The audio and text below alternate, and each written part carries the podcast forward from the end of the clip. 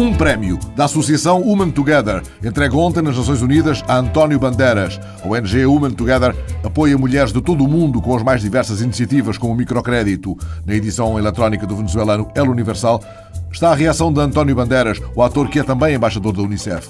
Há um comentário que a minha mãe fazia com frequência, diz ele. Ela dizia que um dos melhores segredos que é preciso revelar é o nome do futuro. E o nome do futuro é mulher.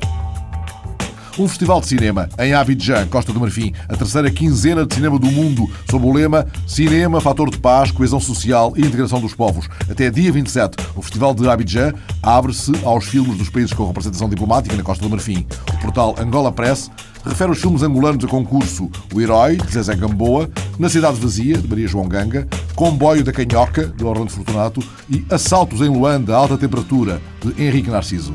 Patativa do Assaré. Um documentário do cineasta brasileiro Rosenberg Cariri sobre a vida do poeta popular e violeiro Patativa do Assaré. O nome verdadeiro do sertanejo é António Gonçalves da Silva, mas como lembra a edição online do Globo, ele preferiu ser conhecido pelo nome do pássaro Patativa, que escolheu para pseudónimo artístico e juntou ao da sua terra natal, Assaré.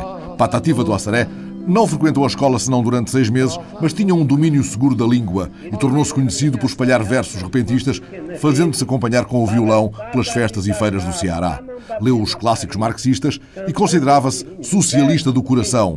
Chegou a estar preso durante a ditadura, mas nunca deixou de fazer versos corrosivos, como estes que o fizeram célebre durante o governo de Castelo Branco. Por causa desse castelo, nunca mais castelos fiz. Dorme, dorme, meu menino, já chegou a escuridão. A treva da noite escura está cheia de papão.